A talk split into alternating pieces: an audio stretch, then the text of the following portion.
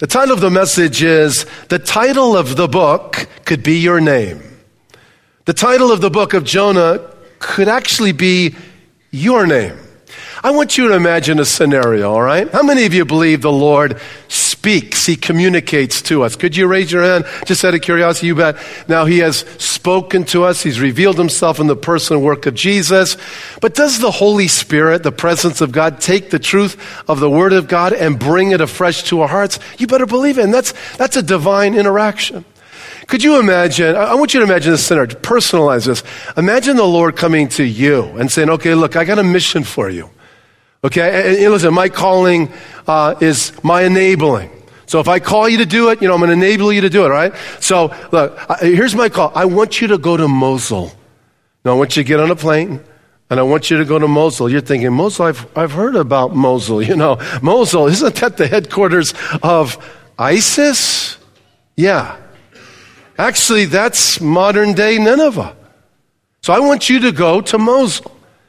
And I want you to walk around the city of Mosul, and I just want you to proclaim this. And look, my calling is you're enabling. I'm going to bless you. I'm going to strengthen you, okay? And I want you just to say, hey, look, Mosul, I'm telling you right now, you guys need to repent. Change the way you think.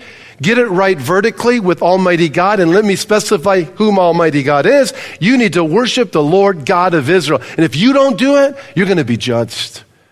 Oh, I'm telling you right now, God is going to majorly, He's going to wipe out the city. He will judge your city. Repent or you will perish. Seriously, try to personalize that. It's like, get on the plane, go to Mosul. I know I could probably speak for you at this point. I mean, look, that's dangerous. How many of you would say it's a little dangerous? Could you raise your, yeah, that's dangerous. And I wouldn't be surprised some of us would be questioning the Lord's strategy on this. Lord, I mean, you know, a recent Republican debate, I mean, you basically you had some of the guys saying what we need to do with Mosul is carpet bomb it. You know what I mean? I mean, not go there and offer a second chance in the name of the Lord God of Israel, you know? It's like, Lord, I'm not so sure that's the right strategy. Oh, oh wait, wait, time out. There's no question that Mosul is the epitome of wickedness. I mean, in the story here, Nineveh oh, has a long history of darkness, actually. Horrible spiritual warfare. There's no question about it. I mean, God hates wickedness. It impacts a generation. It devalues life. It impacts future generation. He hates wickedness. He'll judge wickedness. There's no doubt about that. But he says to you, look, here's the concern I have. There's 120,000 kids in Mosul.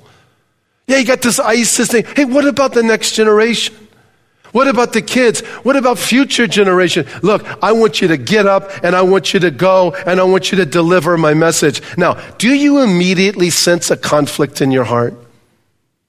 You have a little bit of mix of fear and discomfort and inconvenience, and you're even questioning the strategy. All right, I think that's fair to say. Well, this is a good introduction to Jonah because he too was conflicted. Modern Mosul is ancient Nineveh.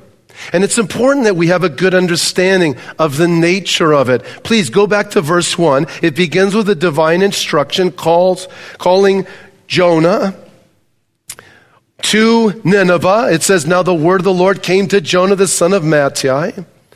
And in verse 2, it's basically, Get up, Jonah, I have a mission for you. I want you to go to a great city of Nineveh it's a wicked city. It's a great city. I want you to give a message. It's a message of repentance. It's like repent or perish. And the reason is because you have all this horrible injustice and devaluing of life, and I want you to be a part of the solution. And in verse 3, notice verse 3 begins with the word but. Let me just tell you something. In the Bible, if the next word after but is God, it's generally a good thing. If it's something else, sometimes it's not the best thing. In this case, it's but. Can someone tell me? Jonah. Okay, no, this is not good. What are you doing? Jonah, you are running from this. But Jonah arose to flee to Tarshish from the, can someone tell me, presence of the Lord? Oh, that's a run. No one wins right there. No, no, no, no, no. You, you, don't want, he doesn't, you don't want to run from the Lord. Why? Because he's some whacked out authoritarian figure or something? No, of course not. Because he's perfect love. He's perfect justice. I mean, you don't want to be in disharmony with that.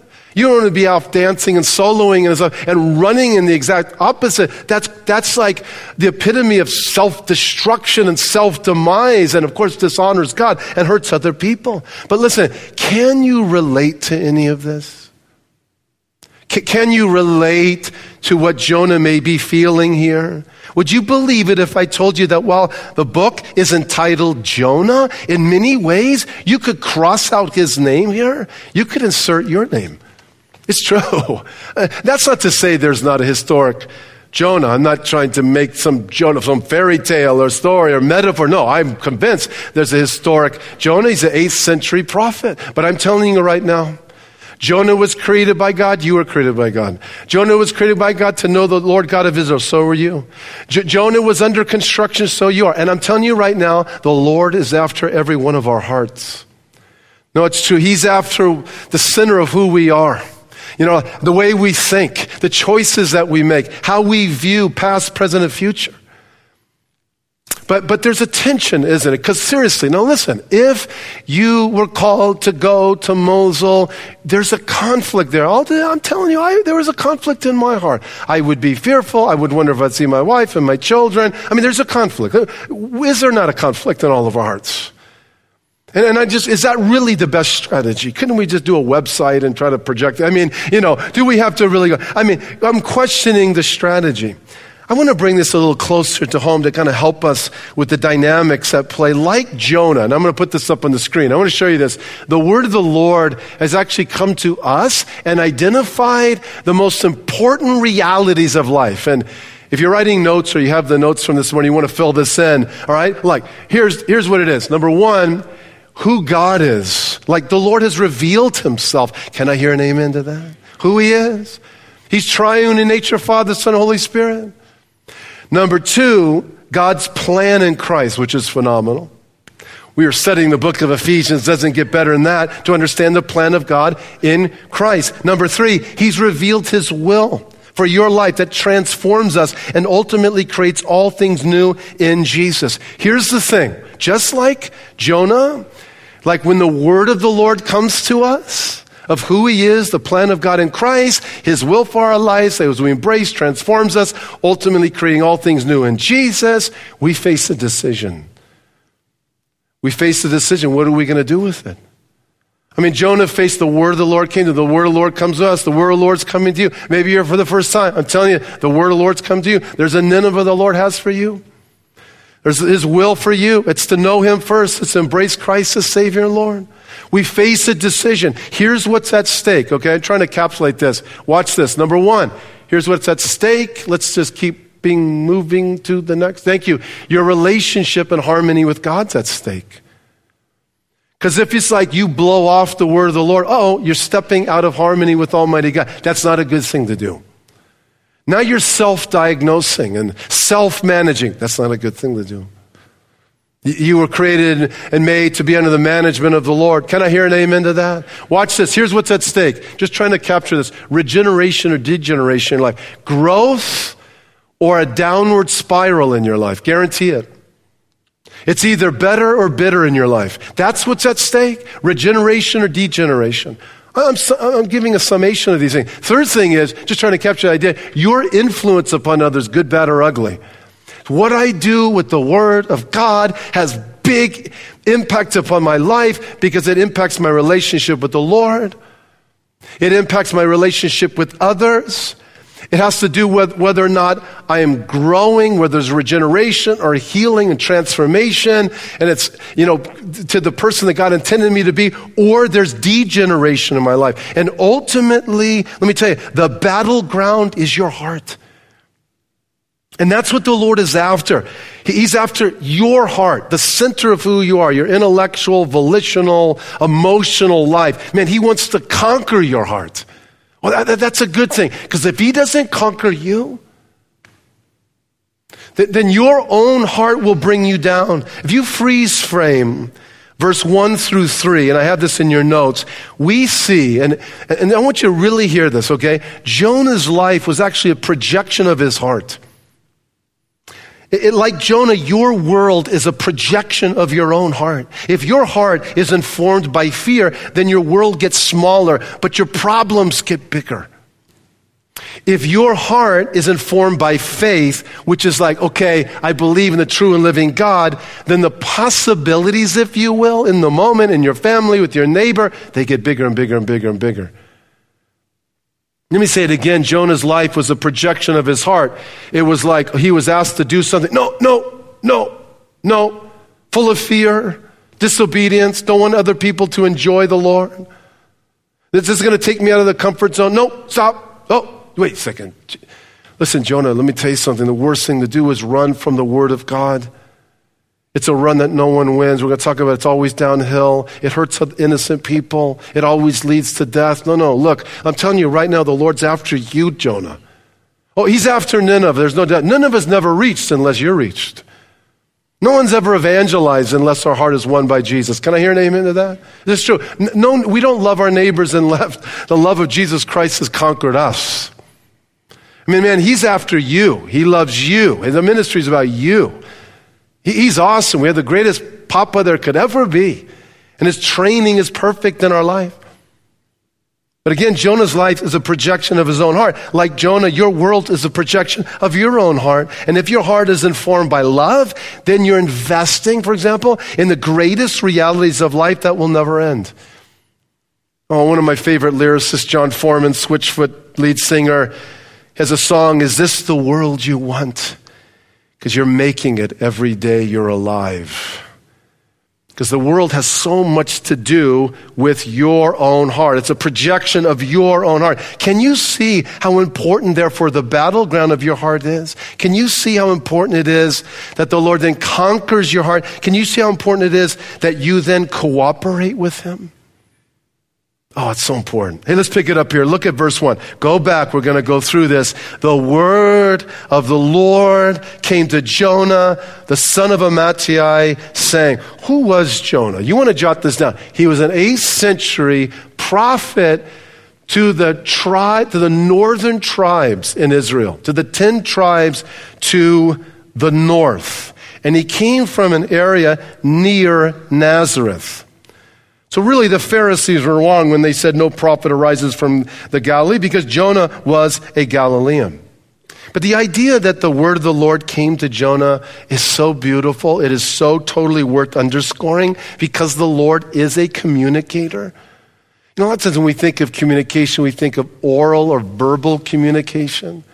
So maybe you're here for the first time, you think, you know, one of the problems I have with Christians is they think they actually hear God talking to them and stuff. And, um, you know, well, let me just say this. Historically, the Lord actually did audibly, the Father did communicate at the, at the Lord's baptism, at his son's baptism. This is my beloved son whom I'm well pleased.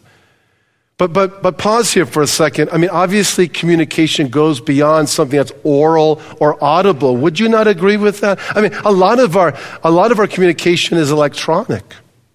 So there's actually no, nothing said from the mouth. It's actually just transmitted from the head. It's communicated electronically. And I just want to say to my precious bride up here, I've been married to her for 29 years.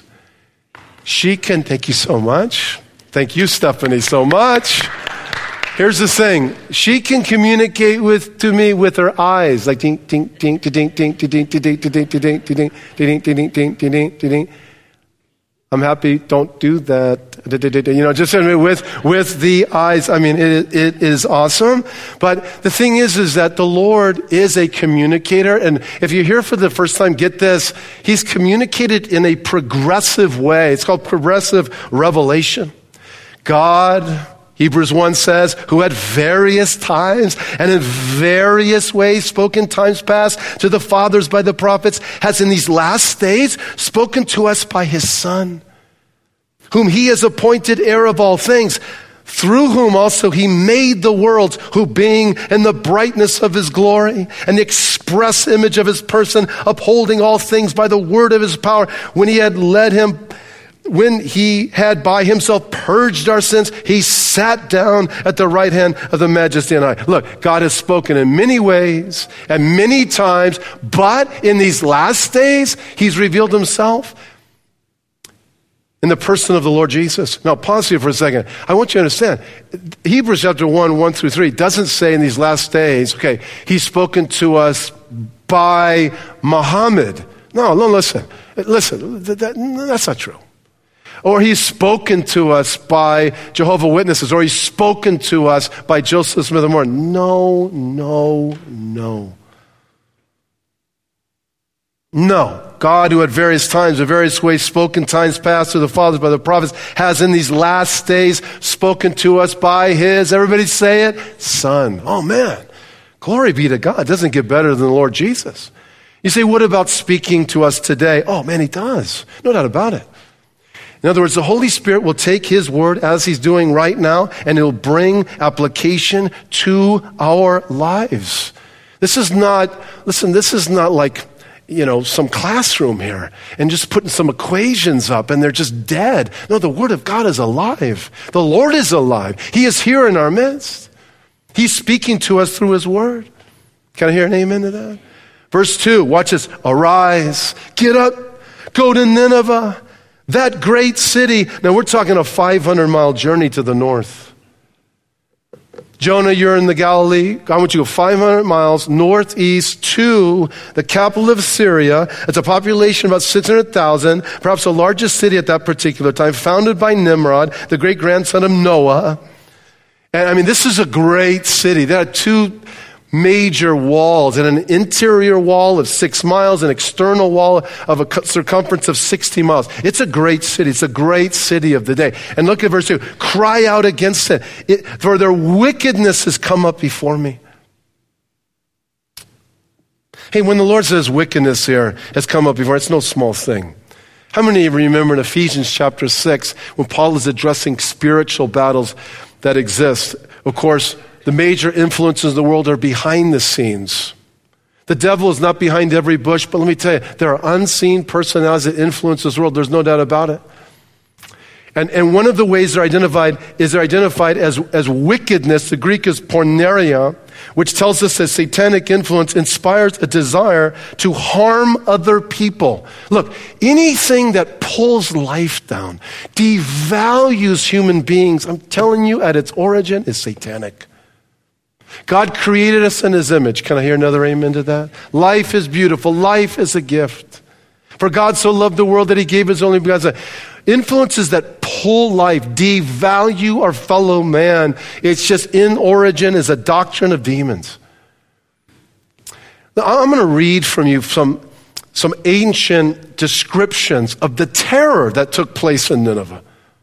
Because it's just so interesting. Actually, Nineveh Modern day Nineveh is Mosul. And, and, you can just Google, I was reading all these newspaper articles, the craziness that's happening, the cutting of limbs, the crucifixions. I mean, it just breaks my heart. I mean, I didn't want to take a lot of time on it. But what I'm going to read to you actually is actually descriptions of the terror that was taking place 28, 3,000 years ago.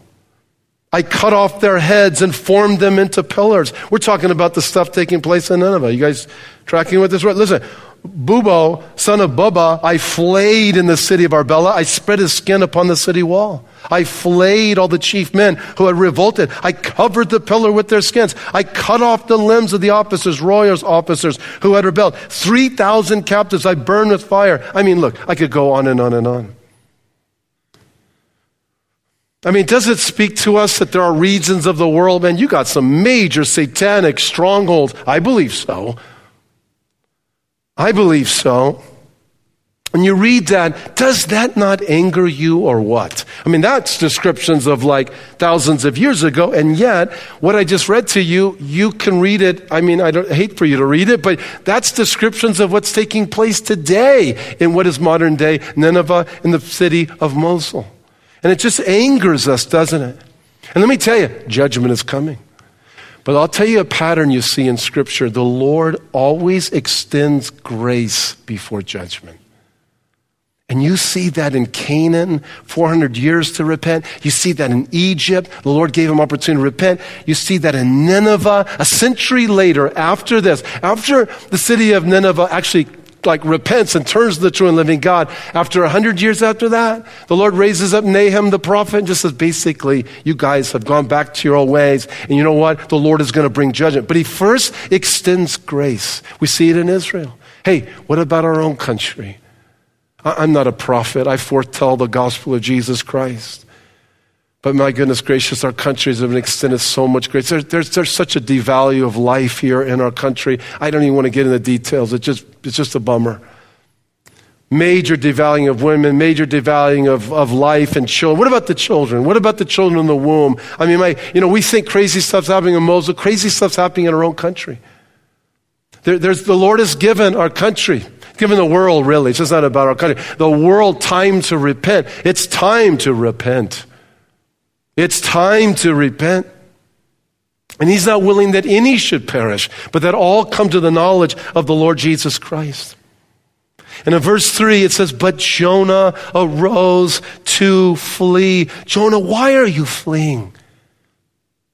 Is it because 500 miles is a long way? It's a difficult job, maybe.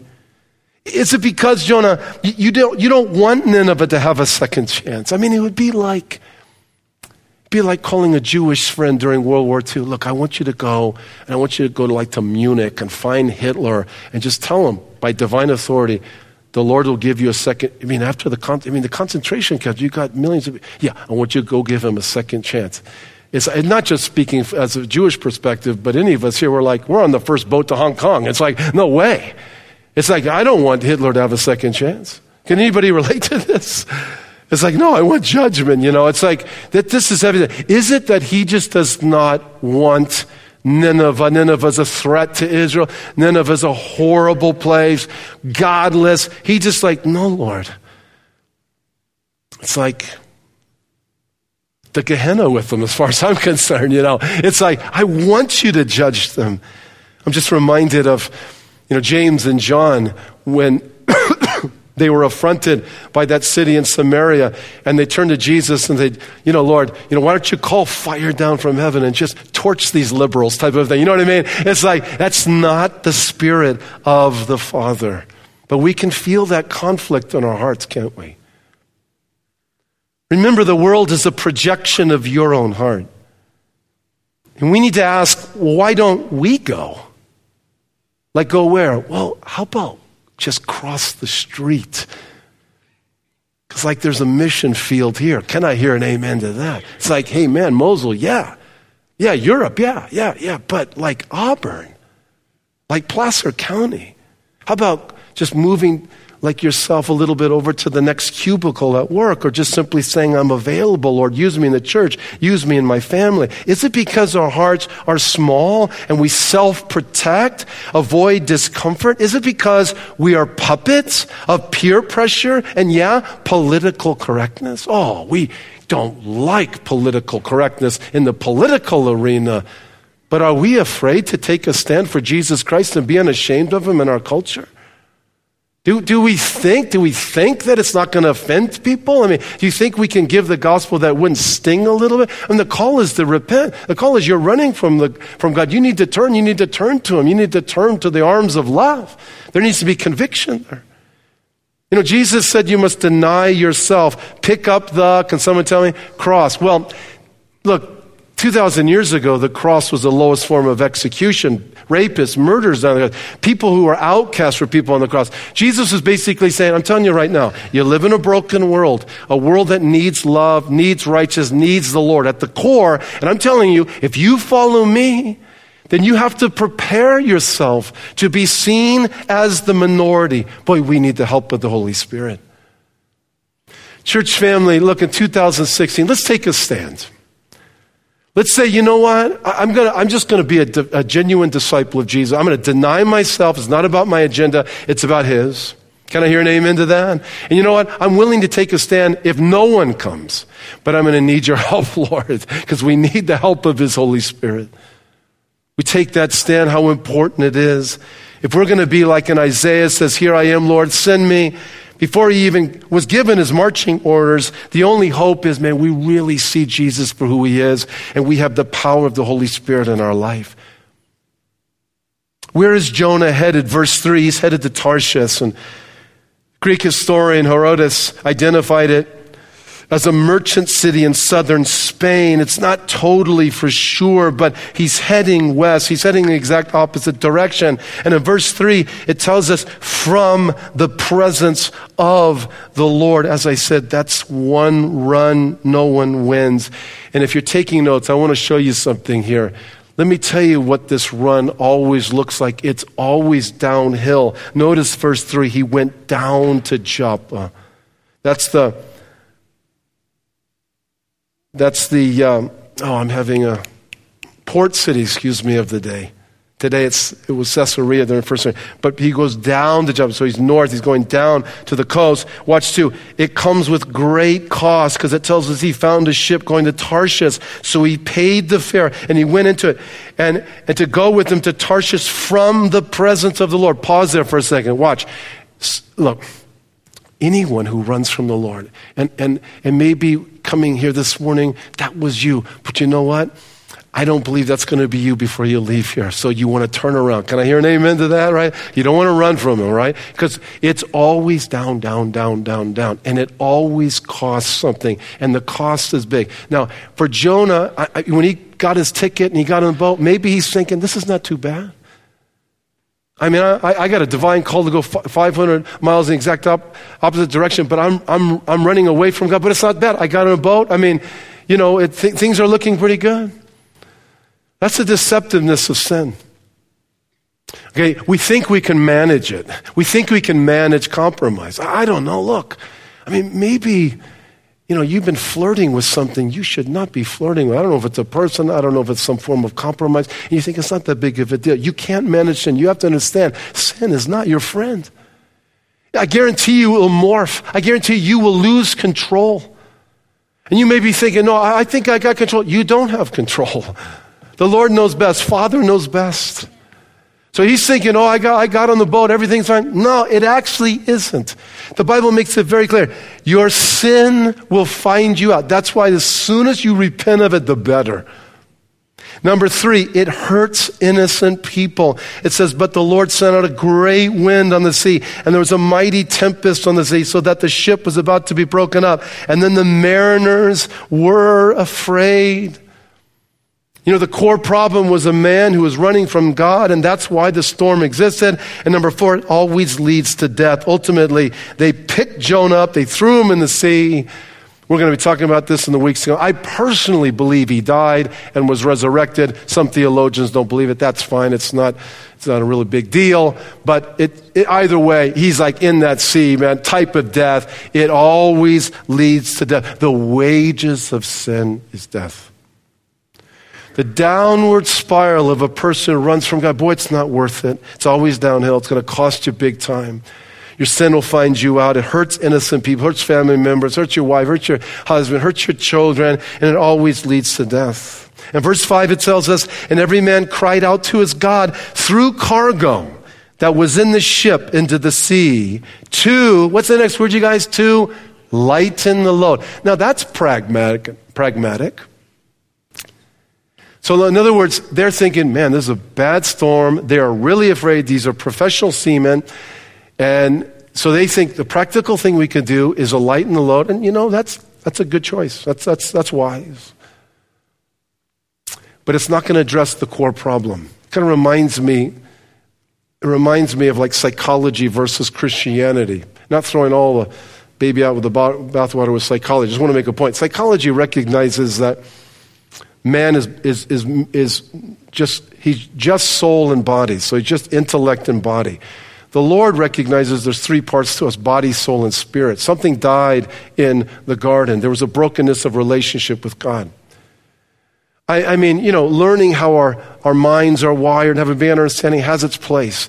Eating properly, learning some balance, fantastic. But the core problem with man is not just lightening the load of the boat. The core problem here was embodied by a man who was in a broken relationship with God. That's the core problem with men. It's broken relationship, and Jesus is the only answer. So lightening the boat, it's like, okay, maybe it helped a little bit, but it's not going to help in the final analysis. And verse 5, but Jonah, had gone down into the lowest parts of the ship, had lain down, and was fast asleep. Oh, the sleeper there. Jonah fast asleep. You know the Bible tells us, 1 Thessalonians chapter 5, 1 through 11. Man, we are living in the last days. We are closer to the return of Jesus than ever before. And we cannot sleep. There's a storm brewing. It's leading to the return of Jesus. Sleeping Christians hide out. Sleeping Christians stay away from the work of the Lord. They don't like prayer meetings. They're desensitized to danger. They're unconcerned that other people are perishing. Are you sleeping? And let, us let's, let's wake up this morning. Can I hear a big amen to that? Uh, check it out. Look at verse 6. So the captain came to him and said, Well, what do you mean, sleeper? Arise, call on your God. Perhaps your God will consider us so that we may not perish. And they said to one another, Come, let us cast lots that we may know for whose cause this trouble has come upon us. So they cast lots and the lot fell on Jonah. And then they said to him, please tell us, for whose cause has this trouble come upon us? And what is your occupation? And where do you come from? And what is your country? And, and what people are of you? So he said to them, I am a Hebrew. And I fear the Lord, the God of heaven, who made the sea and the dry land. And then the men were exceedingly afraid and said, well, what have you done? For the men knew that he had fled from the presence of the Lord because he had told them. And then they said to him, Well, what shall we do to you that the sea may calm for us? For the sea was growing more tempestuous. And he said to them, Pick me up, throw me into the sea, and the sea will become calm for you.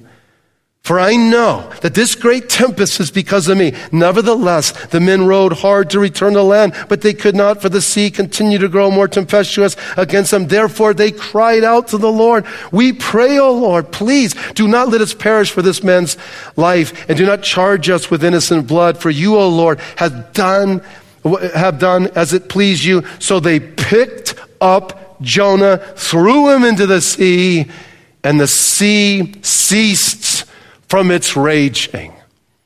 Pause here for a second. Why did Jonah tell the people to actually throw him over the board? You know? Why? I think there's two possibilities, maybe more. I mean, does this speak of a man who is like so guilt ridden and he's unrepentant? And what guilt is doing is actually causing him to self inflict, if you will. Hey, guilt Guilt is a killer, actually. So he's just like, hey man, just, I mean, you know, the ultimate self affliction, just throw me over. Um, maybe. Or, or did Jonah repent? A lot of Bible students think he is repenting here. And he's saying, throw me over, and I actually believe it will rescue you. And maybe even give me a second chance, possibly. The Lord will honor it in some way. I don't really know. But verse 16 tells us the men feared the Lord exceedingly, offered a sacrifice to the Lord, and took vows. Now the Lord had prepared a great, what's the next word, you guys? Fish to swallow Jonah. And Jonah was in the belly of the fish three days and three nights. You know, I'm reminded of a story of a young woman who went to a Christian retreat in the weekend and she received Christ as her Lord and Savior. She was so fired up. She went to work of course, Monday she told her fellow employees how the Lord had just touched her life in a big way. Her boss just began to mock her. I, I just can't believe you became a Christian. I well, she said, I, I, I believe Jesus is the Son of God. I believe he gave his life on the cross. I believe he resurrected. I, I believe in him. And you know what? I called upon him and, and, I, and I experienced him. You know, and she just testified in that way. And, and he was just furious. He's just like, you, you actually believe the Bible? I mean, Jonah and the whale thing? She says, Well, I, I don't really know about that. Well, Jonah and the whale, this whole thing about this prophet thrown over, swallowed by a whale or something, you know, it's like, you know, you actually believe that? She goes, I don't really know, but I guess one day I'll ask Jonah when I get to heaven. He said, How do you know you're going to get to heaven? How do you know he's not going to be in hell? She said, Well, then you ask him. You know, so it's like, all right, well, Okay, it's an old joke. It's stupid. Anyways, truth be told, it doesn't tell us Jonah was swallowed by a whale. Although a sperm whale does have a mouth, 20 feet long, 15 feet high, 9 feet wide. I don't know if you recently saw that YouTube. little video of a guy kayaking and that whale came out of the ocean? No, it was real. I mean, it was, I, oh, well, actually, thank you so much. I mean, that's a big mouth right there, right? I mean, you get an idea. All right, here's the thing it doesn't tell us this is a whale. Actually, it could be translated a customized fish. Franklin Graham reminded me of this long time. He read one of my books and he wrote back and he said, just remember, may not be a whale, customized fish. Hey, it might have had all, the Torah, you know, inside. And say, he may have gone in and just been studying a little bit and repenting. I, you know, I don't know. But here's the thing. I, I want us, as, as we kind of wrap up and we're not done, I want to underscore three things. And when then we're going to pray, you guys. And, and you know, we, maybe you would like to get on your knees or come on up here. We're just going to worship and pray because we need God's help. We need the Holy Spirit. Look, we all face a decision at Joppa, if you will. And it's either going to be a Jonah or a Peter. You say, Greg, what are you talking about? How many of you are tracking here that Jonah was at Joppa? It was a place of decision. He gets a boat, he's trying to flee from God. Do you know, thousands of years later, Peter's in Joppa. He's in the same place. The Lord has, shows this vision of a sheet with all these non kosher animals. And he said, Pete, rise up, kill and eat. Eat non kosher food. And, and, he ends up saying, Lord, not so, Lord. No, wait a second. I'm a good Jewish boy. I eat kosher. But the Lord really wasn't talking so much about food, He was talking about people. He was preparing him actually for a ministry among the goyim, the nations. Pete, listen, you, you I'm going to go after your heart. First of all, you got to obey me, Peter, because to say "not so, Lord" is an oxymoron. It's like saying jumbo shrimp, you know. It's just it's a contradiction, right? You just you don't say no to the Lord. He says value that person. He says get up and go. You go. He's Lord. He's Lord of all. He's not Lord at all. So, Peter, I, it's like, I'm after your heart. Peter, I want you to start like being open for a new work of the Lord in your life. As one person said, grace is more than God opening the door to salvation. It's bringing people in. And the only hope to bring the world, if you will, into our hearts is to have Jesus in our hearts. It's to be like Him. It's Christ in us. Can I hear an amen to that? That's the only hope. That's the only, it's a work of the Holy Spirit. It's a work of God, just like in broad arts, making us more like Jesus. I just read this little testimony of a pastor. I can so relate in so many ways. But you know, there's a period I'm reading all of John Maxwell's books on leadership, principles, and organization and stuff. And he just, he just said, you know, finally, man, it's like, I, his point was no one can make you a godly influence other than Jesus himself. He said, maybe it's time we just get on our knees and just say, Lord, break my heart for what breaks yours, Lord. I mean, Lord, it's, it's, it's I'm crucified with Christ, nevertheless I live. It's not, not, not I, but Christ lives in me. It's just you. It's an organic work. Lord, help me. Help me, Lord. I need to be like you. I mean, my heart is conflicted with fear and discomfort. So just would you break it? Would you reshape it in the image of Jesus? Isn't that a wonderful thing? And number two, we all have a Nineveh that we are called to. And we got to remember partial obedience is really disobedience. What is your Nineveh? What is the Lord calling on, on your life? And, and finally, number three, Jesus is greater than Jonah. It was Jesus who said that. A greater than Jonah is here. How so? Oh, just glory be to him. Because I'm going to tell you, he threw himself, Jesus threw himself into the sea of God's wrath of sin. He took the sin of the world upon himself. He quelled the storm. He brings shalom with God and with our fellow man, and praise be to him. In fact, he told his, his generation that it would be a chief sign that he's Messiah not a political or, or, some type of military triumphalism, but he said, For just as Jonah was three days and three nights in the belly of the great fish, so the Son of Man will be three days and three nights in the heart of the earth. And the men of Nineveh will rise up at the judgment with this generation and condemn it, for they repented at. What is that telling us? Well, Jesus actually said, Look, I'm going to I'm to give you a killer sign. And in context, he, he, he was basically responding to this idea the Messiah is not going to come with some Islamic sword, if you will, to Jerusalem and force people to do what's right. He's going to win our hearts on the cross. He's going to give himself. He's going, he's going to throw himself into the sea of God's wrath and bear the sin of the world. And three days later, resurrect from that. He's going to conquer the greatest enemies we face sin, hell, and judgment.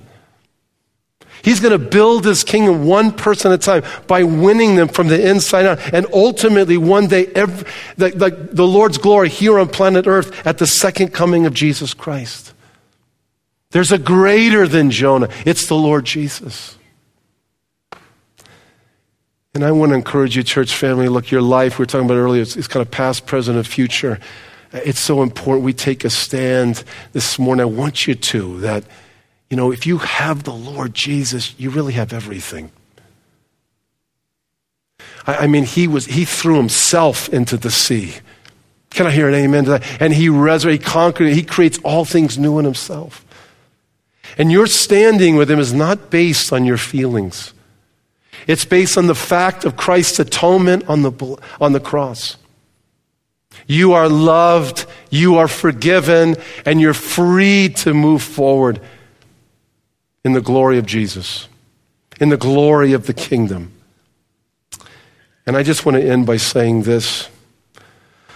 Listen, the Lord wants to give you something this morning. And I would just say, whether you're 15 or 12 or 50 or 80, what he wants to give you really is himself. It's true. And there's nothing more wonderful than him. And if you have him, you really have like everything times a billion. And he stands at the door of your heart and he knocks. He's seeking entrance. And the word of the gospel, which is what? That God loves you, that he's reached out to us in the person of Jesus, that he hung, bled, gave his life on the cross, threw himself into the sea of sin, bore the sin of the world, resurrected from that. He is alive. He's coming again. He's true. We can know him. Jesus said, I'm the way, the truth, and the life. No man comes to the Father except to be through me. That's the truth. That's the word of God. Now, what are you going to do with it? Oh, I pray no one would run from that. No one would run. Jesus said, I've come to give life and that more abundantly. The Bible says, Seek the Lord while he may be found. Today, if you hear the voice of God, harden not your heart. Will you open your heart to him? Will you turn to him and say, Greg, what must I do? Recognize what he's done for you. Not he created you, but he's reached out to you in Christ. Hey, repent. Turn from a self centered life to a God centered life. Three, receive him. He really is just a prayer away. Will you call upon him? Say, Lord, come into my life. Be my Savior. Be my Lord. Be my God. Oh, man, that'd be awesome.